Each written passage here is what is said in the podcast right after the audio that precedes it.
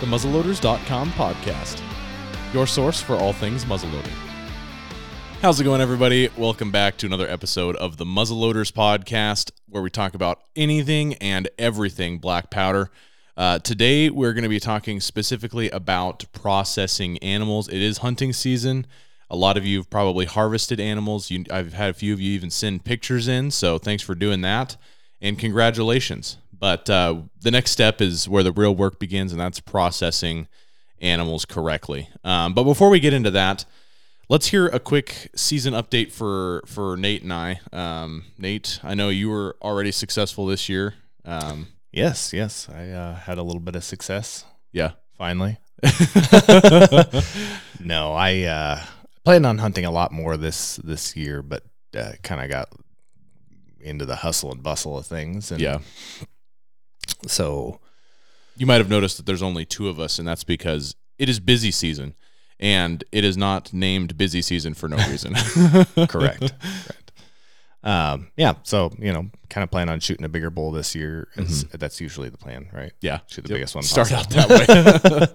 uh, but it's just been bizarre. I mean, I'm sure you can attest to this, that the, the elk just, well, I, I think you've had more elk, elk action than I have this year. Maybe. Every time that I've gone out, it, there's just been nothing. Really? Yeah. I mean, no, n- I think I heard three or four bugles all season.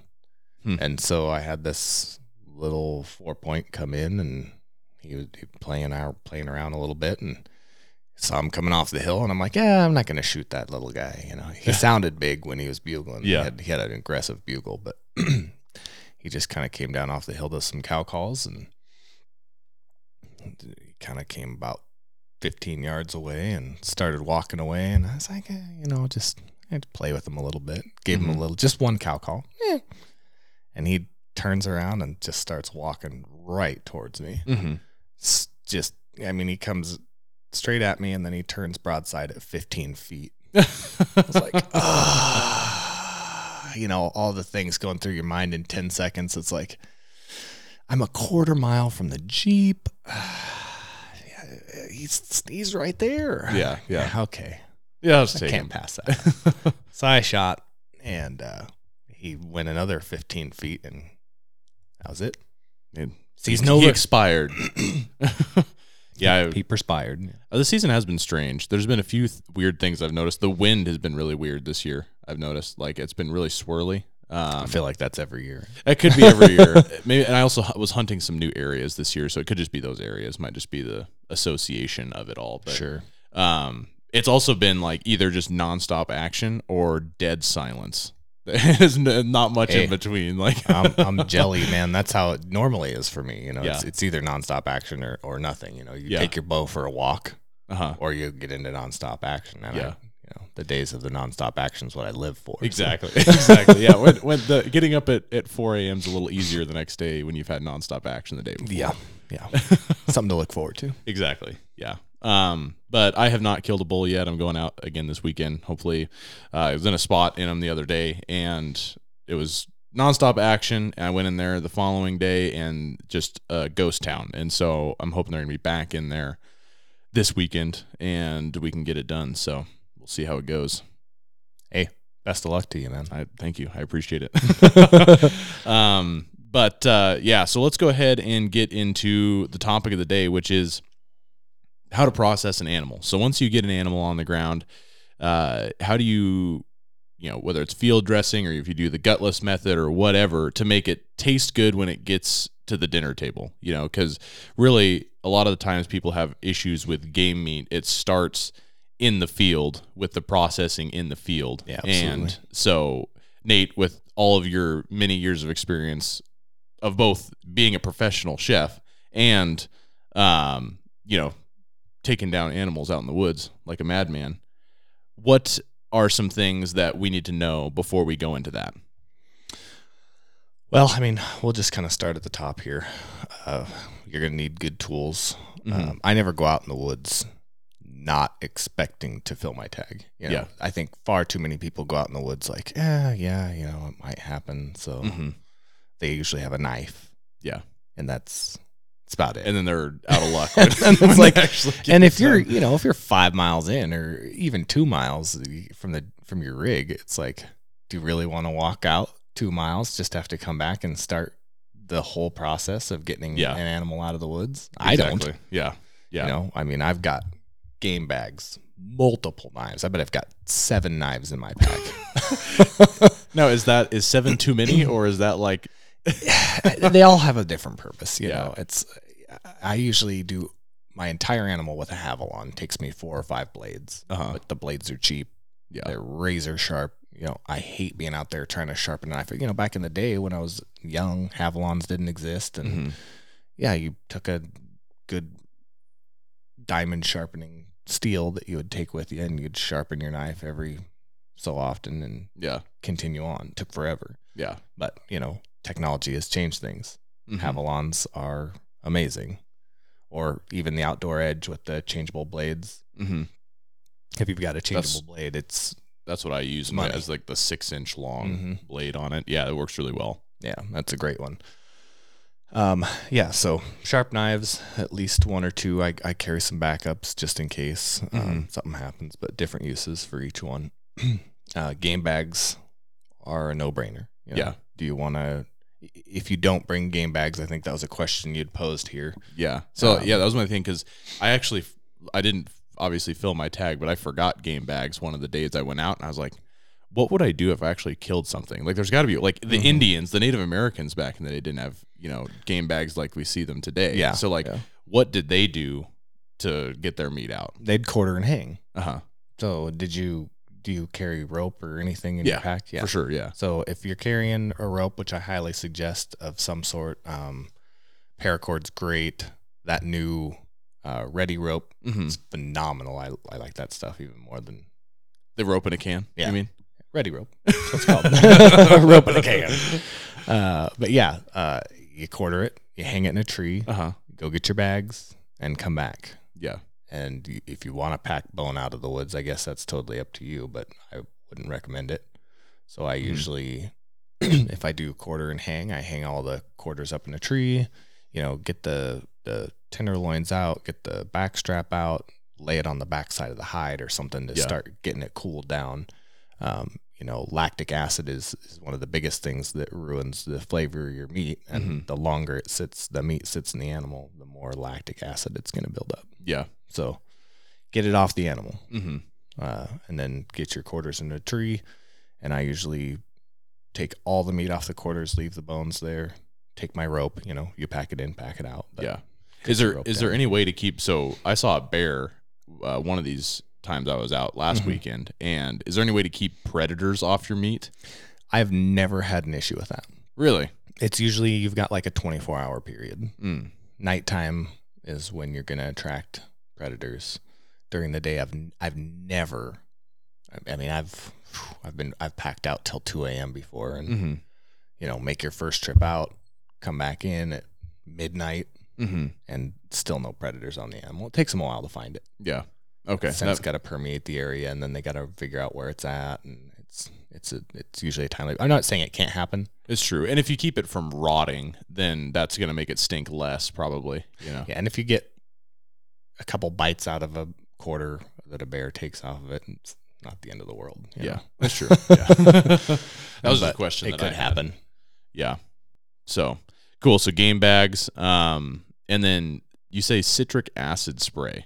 What yeah. is that all about? So that is a really cool, um, yeah, I've, people have been using it for years, but this is in the hunting world. It's probably relatively new. Mm-hmm. Um, you can buy citric acid powder. And mm-hmm. you just carry it around with you. It weighs nothing. With a little spritz bottle, again, weighs nothing.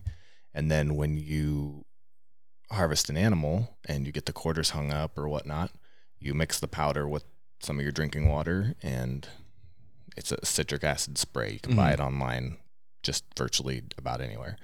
You spray your meat down, and it'll, one, keeps the bugs off, mm-hmm. and two, it keeps... Um, it, puts like a protective enzyme coating over the meat so it doesn't spoil as quickly. Really? Yep. Huh. That's cool. Not, not that you're going to have an issue with spoiling in a... I mean, even if it were... If you hung your quarters in a tree for... a couple days, mm-hmm. you're not going to have a lot of rotting issues. Yeah. Um, it is going to rot quicker on the bone than off. Mm-hmm. Because the bone holds the heat in, yep. right? Yeah. Yeah. Yeah. So that's where your rot's going to be, is right up against the bone, mm-hmm. um, so that, which is why I like to get it off the bone as quick as possible. For sure. But yeah, yeah citric acid, kind of a cool trick, keeps the bugs and flies and stuff. You don't want maggots on your meat. That's gross. Ugh, yeah. It's extra protein. Yeah. mm, tasty. um, and I also like, I always carry a G P S, you know, having mm-hmm. been lost a time or two, a time or two. It's not fun. No, not at all. Um, but you spend enough of that time in the woods, it'll happen if you don't have a G P S. Mm-hmm. Uh, it's really nice to be able to just mark your animal and go back to the Jeep. Yeah, for sure. And get supplies or come back for your second trip or whatnot. And if somebody doesn't have a G P S, is it just like use flagging tape and yep. like just flag your way back to the truck yep. and then follow it back? Mm-hmm. Okay. That just makes sense. Make sure you take down your flags when you're done, please. Mm-hmm. Yeah. There's that. Nothing worse than hate seeing that. that. Yeah. We're supposed to be, you know, our leave no uh, trace. As hunters, we, uh, you know, a lot of our proceeds and money go to keeping the woods clean and, mm-hmm. and protecting species and so on and so forth. So if you can, at least do your due diligence. Yeah. Same with beer cans or anything like that, man. I find a lot of junk in the I woods. I know. Well, the craziest thing is when you're like hiked back in there a couple miles and then you're like, oh man, I bet nobody's been here ever. And you look down and there's a, a, beer a Bud can. Light can like, down there. Like, I'm like, five miles in. Who packs a beer in five miles? Are you out of your mind? Yeah, that's, that's pretty funny. But if, if you are one of those people, that's totally fine. Just to pack your beer can. You might out. Have a drinking problem if you are packing beer in five miles. I'm just saying. Yeah. So, um, cool. Yeah. And I know that, uh, like something that we've always done growing up, and I think this is kind of everybody does growing up, is you do the field dressing. Like you pull the guts out, you grab, mm-hmm. sure. you know, do all that. The stuff. Old school sixties yeah, method. For sure.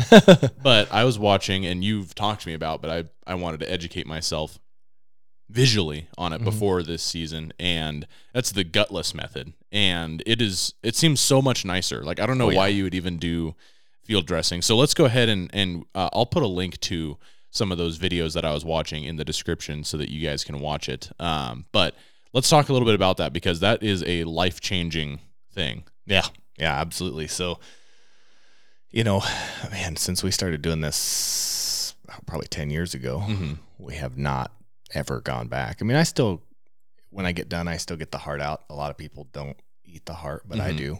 Mm-hmm. It's really good. Yeah. It's one of the best. Yeah. Elk one heart's of the best phenomenal. Meat. Yeah. yeah, absolutely. Um, so the gutless method, you essentially just start at the backbone or the belly, and you would skin the belly if you're going to start the belly, which I think that's, that's usually where I start. So you come up the front arm on the back side mm-hmm. and the back quarter on the back side. You make two slits all the way down to where you're going to cut the skin on the stomach mm-hmm. and then start skinning the legs up and over until you get to the stomach, and then you start skinning the stomach, and that whole hide comes off in one piece mm-hmm. and you lay it backwards on the ground, and that gives two things. It starts cooling the meat, and it gives you a nice clean surface that's already contacted the meat for yeah. you to work on. Mm-hmm. Just don't step on it. It's really slippery. And you, you can fall and down. And then it's not clean. You go whack, you know, put your face right in the elk hide. So it's real fun. Yeah. Um, yeah. So now, now you've got all the skin off all the way to the backbone mm-hmm. and you can just start taking the meat off the bone from there. So uh, my brother still likes to quarter. Mm-hmm. So he'll do the gutless method just like that. Lay the hide over, and then take those two quarters off and hang them in trees. Mm-hmm. It's a little easier to when you've got gravity and you just start at the top and you start whittling off the bone. All that meat just kind of starts falling well, off. It doesn't take very long to quarter either. I no. mean, it takes like yeah. five minutes. Not very long yeah. at all. Five minutes per quarter. Yeah. yeah. So it's like it, it you may as well. Quarters take a little longer. Because it's going to save you the time trying to take all the meat off the bone on the ground. Mm-hmm. You know? Yeah. When you try to, and I do. This year I did it on the ground because I didn't have a tree anywhere near me that mm-hmm. would have worked really well to hang the, the meat. So, and it's a little tricky. Yeah. Like it's just flopping all over the place and you can't really. Solo, it's tough too. Yeah. You know? Yeah. Yeah. I was all alone. You know, if you got somebody to hold the leg or whatever, that's different. But mm-hmm. yeah. So it, uh, it does, this is a process, but yeah. yeah. So it's nice to quarter it and just have it in the, in the tree. So, so anyway, from there you take the quarters, if you're going to do it that way, hang them in the trees, and then you take your back strap out on this side mm-hmm. and get your tenderloin on this side. Mm-hmm. And then you'd take the hide and you lay it back over on the animal. That way you don't contaminate the backside of the hide, because you might still need it for a good clean surface to work on mm-hmm. or to put your meat on. And then you roll the animal over. Well, I guess prior to that, you'd get all the neck meat. That's where mm-hmm. all your hamburger and stuff is. Yeah. Then you roll the whole animal over. Or if you're going to do the ribs or whatever, some people save the ribs. That's, yeah. you know, do everything you're going to do on that side and then roll it over. Talk about the ribs a little bit, because most people I've talked to don't don't hassle with the ribs, but then some people say the ribs are just the best thing ever. Yeah, I'd say ninety percent of people don't even mess with the ribs. There's not a lot of meat there. There's not a lot of fat. There's not a lot of anything. So if you are going to do the ribs, I would recommend cutting the entire section out and then rolling it up and putting it in a game bag. Okay. Yeah. And then take bone and everything. Bone and everything. Yeah. Because if you're going to do it, the best way to do it is to boil it and then grill it. Um, is there any, is there any benefit to hamburger in the rib meat? I was just going to say, some people cut all the sections out of the ribs mm-hmm. and hamburger it. Okay. It's one of those things where it's probably one of the last things you're going to do in your grinder, because it's going to clog it a bunch. Just because there's so a lot of gristle. Yeah. Yeah. Uh, but I know there are a lot of people that love elk ribs mm-hmm. and on the bone. Yeah. So more power to them. Yeah. yeah. I'm probably not, if I'm five miles in, I'm probably not going to pack out that extra weight. Yeah. And, you know, I don't believe in wasting any of the animals. So. Yeah. But there's really not much there. Not much there. Yeah. Cool. Where'd we leave off? Where we're, uh, oh, yeah. We're flipping it now, right? Flip it over. Yeah. And then, you know, it's wash, rinse, repeat at that point. Mm-hmm. You've already done the same thing on the other side. Take the quarters off, get all the meat you're going to do. Um, put it in bags. Um, I, like I said, I I don't take the bone with me, so I quarter it, hang it in the tree, take all the meat off, put it in mm-hmm. bags, and then make my first trip out. That works. Okay. And then one question I had, um, and that was actually answered in this other video that, that I was watching, is the tenderloins, because those are on the underside of the spine mm-hmm. um, between the guts and the spine. And so how do you get at that if you don't do the if you do the gutless method? So, tenderloins, yeah, my favorite piece of meat yeah. on the animal. Um, what you'd want to do is uh, once you get the back straps out, you will make an incision just at the lower part of the back there, um, up against the spine, so you can see the tenderloins. Mm-hmm. And then you'll push down on the stomach, the gut sack or whatever you want to call it. Yeah.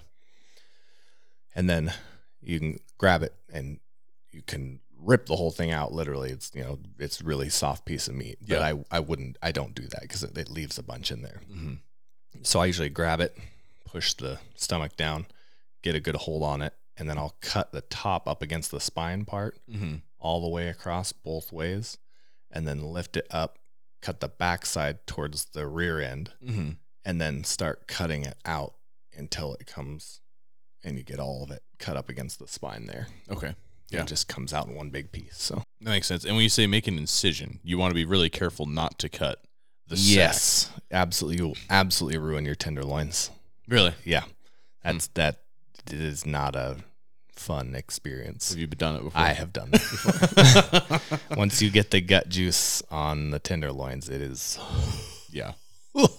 Not not good. It's not fun to work around. It tastes If you do that, terrible. Just ab- abort mission. Like. Yeah, I, you can still save them, but you got to peel a whole layer. You waste a ton of the tenderloin. Oh, really? Yeah. Ugh, man. Don't do that. Don't just do don't that. Just make it simple for yourself and don't do it. And it is it's easy to cut because there's so much when you do the gutless mes- method, there's usually a lot of pressure. When an animal dies, the stomach usually get all the gases and gets stuff gassy yeah. and starts to bloat mm-hmm. and so a lot of times what I will do is once I've skinned the bottom part there, I'll just poke a little hole in the away guts, from the meat, away from like the meat, in the yeah, belly in side. the belly side, and then push down on the stomach to where it lets all the pressure out mm. of the stomach contents, and it smells awful, but yeah, I bet. But you bear, and then that way when you make the incision, there's not all that pressure pushing mm-hmm. back against the tenderloins, especially yeah. if you don't get to it soon. You know, if your animal takes a while to expire, mm-hmm. it can really start to bloat. That makes sense. Find it. So yeah, yeah, yeah, yeah. Be be smart about it. You know, yeah. Don't do don't do stupid stuff.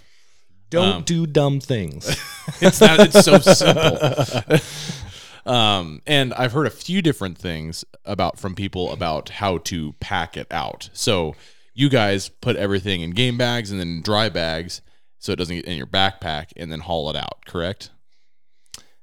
Um, I usually put it in game bags and just put it straight in my pack. Okay. A word from our sponsors, the X two pack. No, I'm just kidding. uh, I use uh, Everly Sock X two pack. Yeah. Favorite pack in the entire world. Mm-hmm. Um, you know, it's It's amazing. We yeah, pretty much all use them now. I, I was the first one and talked everybody into getting them, and nobody wanted to. They're like, ah, it's too small. Oh, this, oh, that. And now they're like, this is the best pack in the world. Yeah, it's really good. But yeah, you expand everything out, and then I'll put my first just right on the back of the pack there, and mm-hmm. it all zip ties down and with okay, compresses down with the bag. And then I'll take my first. I usually take the head. And my first pack of meat out if I'm alone. Um, normally, if we're hunting as a group, we just one trip the animal mm-hmm. most of the time. Yeah, we've one tripped an entire elk out, and it's brutal. Yeah, but yeah, it's pretty tough. But it's better than two trips. So sometimes, if you fall down and break your leg, it's not. That's true. Two trips. That's true. Just be smart. You know, know your limits. Yeah, yeah. Um. So there are some like philosophies behind having the game bags and the meat like open to the air mm-hmm. so that they can be cooled. But I know Verlin puts his in dry bags. And as so, long, like, so that's fine for the trip to the vehicle. Mm-hmm. But that's it. Then you need to take it out and let you it get some absolutely air. Need to have the most air exposure to your game meat as possible. Okay. Yeah. Because I think I think that's that was one thing he always said that he did that kind of confused me a little bit. Mm-hmm. Um, but I mean, it makes sense. He doesn't want stuff to get all over his backpack or whatever, yeah, but, no. um, yeah, I usually, so I usually buy the bigger game bags, and if you're doing the gutless method, you can fit a lot of meat in a bag. Mm-hmm. If on your first trip, obviously, if you're taking the head and a bag of meat out, you're probably going to take like the tenderloins and the backstrap, mm-hmm. maybe a hamburger bag. It depends on what you're doing and how you structure your bags. Um, but I will basically fill the bottom of the bag with meat, because there's no bone or anything in there. Yeah. Tie a knot in it, layer it over itself again, tie another knot on the other side, and layer it back over it. And I usually don't get any blood on my pack that way. Mm. And I just strap it straight to the back of the X two pack. Mm. There's been one year when it was like, you know, we were five miles in. We had to hike five miles out, and even triple layering it, I got blood on the bottom of my pack. But who cares? The X two pack. Yeah, the You're X two pack. yeah, yeah. The X two pack, you can take off the frame. You can soak it in cold water. All the blood comes out. I mean, I've got no blood yeah. stains on my pack, even though I've got blood on it multiple times. So mm-hmm. Yeah, not that a makes big sense. Deal. Cool. That's uh, an important thing. Um, so it's that time again. Let's go ahead and do our blowing smoke segment. So, true or false, Nate? Um, The term black powder was coined in the late fourteenth century because of the smoke that it produced was black in color. That sounds like a reasonable explanation. I'm going to go with true. It sounds reasonable, doesn't it? It does, but it's, it's because not. It's made up. So, it actually... What I meant to say was false. By true, I actually meant false. Yes, that's correct. Um, the actual, actually, the answer is uh, it was, I think it was... the late eighteen hundreds, mm. and they they came up with it to distinguish it from smokeless powder, because mm. there, you know, before smokeless powder there was just gunpowder, yeah. like it was it's just powder, yeah, it was just powder, you know. And then once smokeless powder came out, they had to have some kind of distinction because mm. there's two different types of gunpowder. So, pretty pretty interesting little tidbit for blowing smoke there, I thought at least. Well, this is twenty twenty-one, so I don't know how much longer we're going to be able to call it black powder, but it's true. Yeah, who knows? Who knows where we're going from here? So, um, and all right, so kind of back into the main topic of the day. Do you let your meat hang when it gets home, or do you instantly go to butcher it? Because I think that there's. Let's backtrack here a little. Oh, bit. Okay. You want to backtrack? I did. I just wanted to touch on this one point here. What one point? Transporting from your field to your house. Oh, oh, okay. Um, I mean, I only put one note in there. I see a tarp. A tarp. Yes. Okay. End of section. You can go. No, I'm not just kidding. Uh, I always carry a tarp in my vehicle. If, okay. if you have a truck and you want to throw your meat in the back of the truck, that's fine. If you mm-hmm. have a Jeep like me or an S U V or something like that, I like I said, I usually carry a tarp, and lay it down in the back of my vehicle. So you don't get blood and get stuff blood all over the place, all over the carpet. That it's makes one sense. Thing getting blood on your pack. It's a whole nother thing getting blood inside in your, your vehicle. vehicle. Yeah. It's a little harder to, to figure out how to get out. So. Yeah, it's true. That's a good note because I, I didn't think about that because I have a truck. So yeah, you I, just toss it in the back. Yeah, I just throw it in the back. You're good to go. Spray it out when spray I'm it done. out when you're done. Yeah. yeah. Um, but uh, on, on the hanging process, because I think that a lot of times people won't let their meat hang, and that is, uh, you know, makes it tough mm-hmm. and all that kind of stuff. So, um, so let's dive into a little bit of, of that. So I'm not going to get too nerdy on you there, um, with all the logistics and, you know, cheffery yeah. terms. um, but there are good and bad bacterias. Everybody knows that. Mm-hmm. And, um, when you let your meat hang, it produces a good enzyme mm-hmm. that actually breaks down the tissues between the sections of meat that makes it more tender. Mm. So a hundred percent hang your meat. Now, if you want to do that, does it have to hang in a cool place, or like could you just hang it up in your garage? So more heat produces more enzymes. If you're going to put it in a cooler, I would suggest doing it for twenty-eight days, which most people are going to go, well, that's a long time. Yeah. But if you put it in a refrigerated space where you can keep it temperature controlled and try not to leave it in the game bags, there is, you're, there's just a lot to do with it. If, if you don't want to waste a lot of meat, you're going to want to leave it in some sort of airtight-ish bag, mm-hmm. but something that will drain the blood off, because the blood, it's going to continue to bleed out as those enzymes produce and the meat separates. More mm-hmm. blood's going to come out of the meat. Yeah.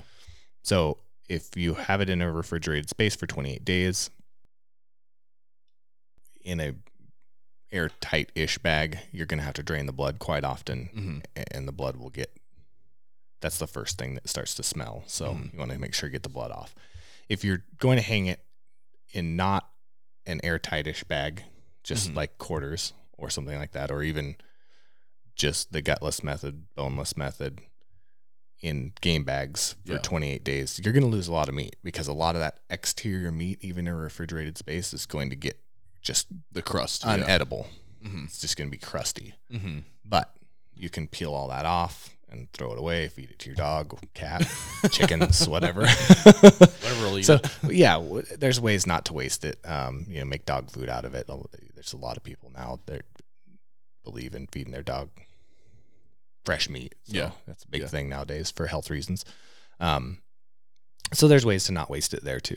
But yeah, hang it for twenty-eight days. If you're going to have it hung in your garage or something like that, like I didn't have, I don't have a cooler where I can keep my meat. Mm-hmm. Hung mine in my garage for four days.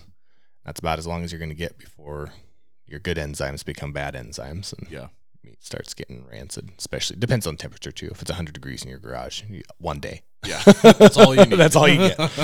I mean, it's not going to produce the, the enzymes you want in one day mm-hmm. at that temperature, but um, you got to work with what you got. You got to work with what you got. Yeah, yeah, exactly. So be smart. Ideally, you have a walk-in cooler yes, that you can hooks. hang up. Yes. Yeah, yeah. If you have that, great. But I've if dreamed not, about that. Yeah, work with what you got. You know, people throw away refrigerators all the time that mm-hmm. work just fine. You can find refrigerators on Craigslist that you can convert, take all the glass out of it, whatever, make one big cooler. You can fit in a whole elk in a fridge. Really? Yep. That'd be a squeeze. No, not really. If gutless, boneless method, it's, you know, you typically four game bags, hmm. and it's going to bleed all over the place, but you just, it's an extra fridge that you got off Craigslist for fifty bucks or a yeah. hundred bucks or whatever, you know, you keep it in your garage. It's honestly a great method. There's, I know yeah. a ton of people that do it. That's what my dad does now. My brother does that now. Mm-hmm. I'm still looking for a garbage fridge that somebody wants to get rid of. So message going out. If anybody has a garbage fridge they want to get rid of, contact me.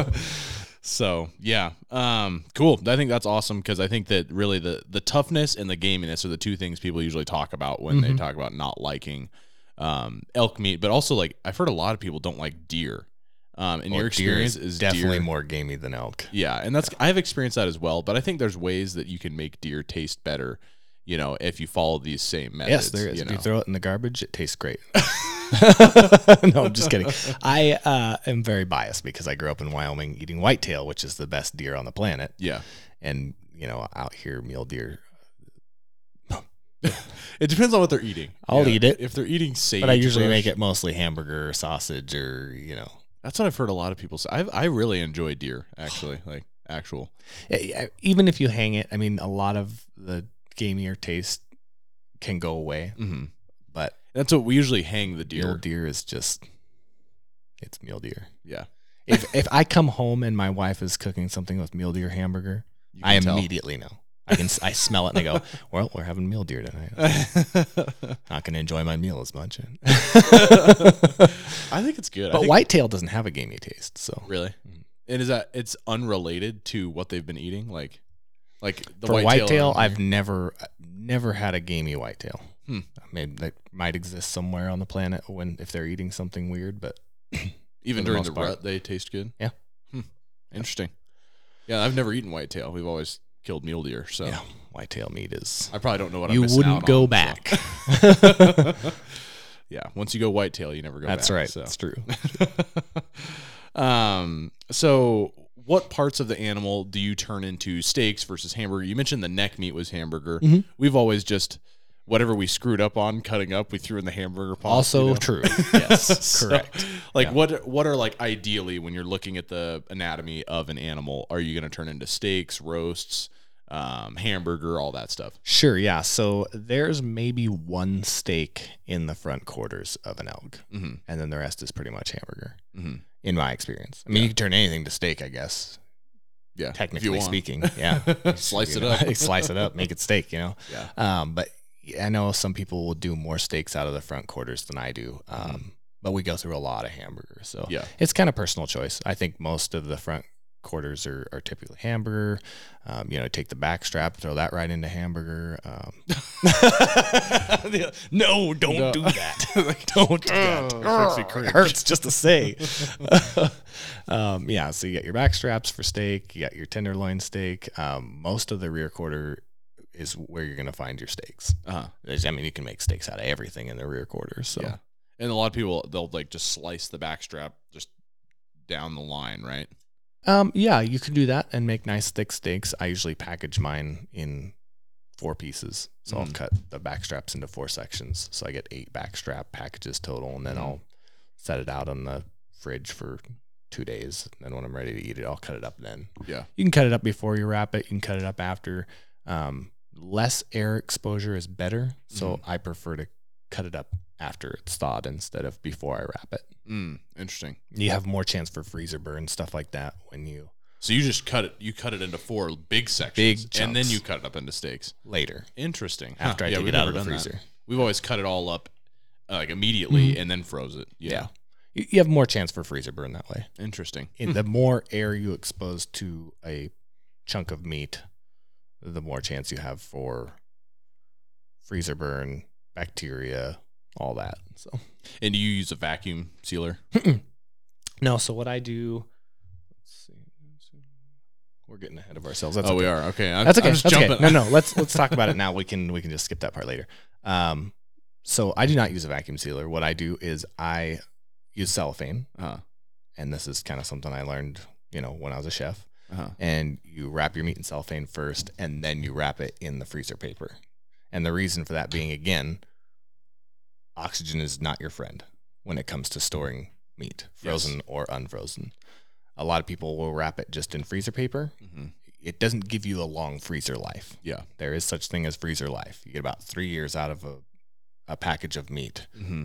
if you do not wrap it in cellophane. If you wrap it in cellophane, it drastically increases your freezer life. Mm-hmm. You get ten years out of a packaged piece of Seriously. meat. Wow. If you wrap it in cellophane and then in freezer paper. That's insane. Because you, you eliminate any oxygen that can get in there. Mm-hmm. Once that cellophane's wrapped on there, and, you know, it's it's kind of like using a vacuum sealer mm-hmm. because it's moist, it's wet. That cellophane pretty much takes all the air out, and it just squishes tight to the meat, suctions right to it because it's wet, you know, mm-hmm. wet sticks to cellophane. Yeah.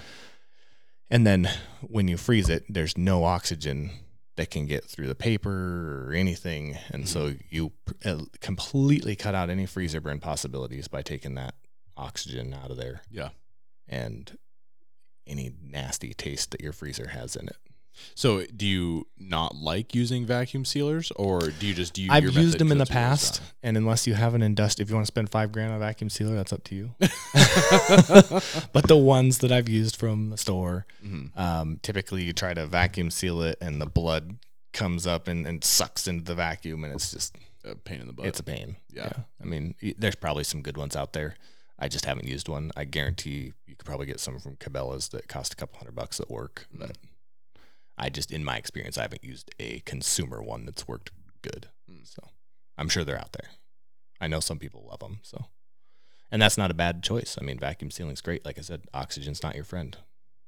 Yeah. So vacuum sealers are, we've used them for, you know, a lot of our stuff in the past. And I like that it sucks all the air out of there, and mm-hmm. you know, you don't have to worry about like ripping. I, I maybe it's just me, but ripping cellophane is like probably the most difficult thing that's ever Like the, the most difficult task a human being can. You know, try they make the ones with little blades right now. That, like technology, if you're fancy. We have like the ones with the little, the little metal teeth, and like yeah. you rip oh, it. Oh yeah, like yeah, it sucks. On itself, yeah. impossible. So it's you impossible. Don't even wrap in freezer paper. You just vacuum seal it right in the bag. Yeah, vacuum seal, and you write on it like yeah. date yeah. and whatever, yeah. whatever it is, and toss it in the freezer. We do that with fish and mm-hmm. all kinds of stuff. You know, because here in Oregon we have some excellent salmon fishing. And well, that seems handy. My cousin takes me out pretty frequently, so I could see the the you know vacuum sealer being a handy tool. Yeah, I have is. to revisit that. I have to revisit, but it. I'm gonna have to invest because the one hundred fifty dollars one I had was garbage. Yeah, for sure, for sure. Um, and kind of talking about uh, this is kind of maybe the last thing, but probably the most important thing that we talk about today, and that's going to be like the silver skin and the fat and all that stuff mm-hmm, that mm-hmm. is on the meat. Um, yeah, you cannot because, butcher an elk like a beef. Yeah, because if you bad. if you do, you're going to hate yourself for doing that. Yeah, so talk talk about that like a little crap. bit, Nate. Um, yeah, so you can actually leave a lot of the silver skin on your hamburger meat. Mm-hmm. I wouldn't recommend it on your steaks, um, but on your hamburger meat, it's okay. It doesn't really have a flavor. It's just tough. Mm-hmm, yeah, and um. So when you send it through your grinder, you know, if you leave a lot of silver skin on your hamburger meat, you're going to be cleaning your grinder a lot. Yeah. But you can do it. Mm-hmm. And it's not necessarily a bad thing. But the fat, you definitely want to get all the fat off of uh, wild game, because that's where your gamey flavor is going to come from. Yeah. Um, as far as silver skin goes. And silver skin, just so that we're clear, it's like the, it's like the sinew stuff that yeah. is like yeah. in between the different muscle groups. And, you know, you want to make sure that if you were a doctor, you'd call that connective tissue. Yeah. yeah. But if you're a, an outdoorsman, it's called it's silver, silver skin. skin. Yeah. It's basically the pieces that connect the muscle groups. And yeah. um, the nice thing about silver skin is it's pretty tough. So if you have a, if you have a razor sharp knife, that's not the best for processing meat hmm. at your house, because it'll cut right through the silver skin. If yeah. you have a sharp-ish knife. If you've got like one big layer of silver skin on a piece of meat, you can lay that silver skin flat on the table, put your knife down on the table, angle it at about a forty-five degree angle, and basically cut one clean cut, and it'll take that complete layer hmm. off. That's cool. And just leave you with a nice chunk of meat and silver skin that you can toss in the garbage. There you go. There you go. That's how you do it. That's how you do it. But yeah, you cut anywhere where the silver skin comes between the meat at all, you know, get in there and cut that silver skin out and mm-hmm. make multiple steaks out of that giant chunk of meat. Yeah. That's the way to do it. Yep. So yeah, get rid of the fat, mm-hmm. probably get rid of the silver skin. Mm-hmm. Um, that's more up to you, but the fat is a huge problem. So yeah, if you get some silver skin in a piece of steak or whatnot, you'll find it when you're cooking it and yeah. eating it, and then just, you know, deal with it then too. So. Yeah, for sure. But it's not detrimental. It doesn't harm the flavor of your meat at all. Yeah, so. You just cut it off or whatever. Yeah. So just the fat. Get the yeah. fat out of there. For sure. Yeah. Cut the fat. Cut the fat. Yep. All right. That's that's going to be about all we have for today. Um, thank you guys for watching and listening. Uh, if you are watching on YouTube, uh, hit subscribe, click the bell to receive notifications whenever we post content. We don't just do podcasts. We do all kinds of other Black Powder content as well, and it really helps out the channel. It helps get our content in the hands of people who need it and could benefit from it. And if you're listening on just the audio version, uh, definitely give us a rating, and uh, we'd love to hear any comments you guys have. Also, feel free to shins to feel free to send in feel free to send in any um, feel free like, to get shin splints. I said, yeah. feel free to send in any um, like podcast ideas or any questions you guys have. We'd be happy to answer those on show. And uh, yeah, we will see you guys on the next episode.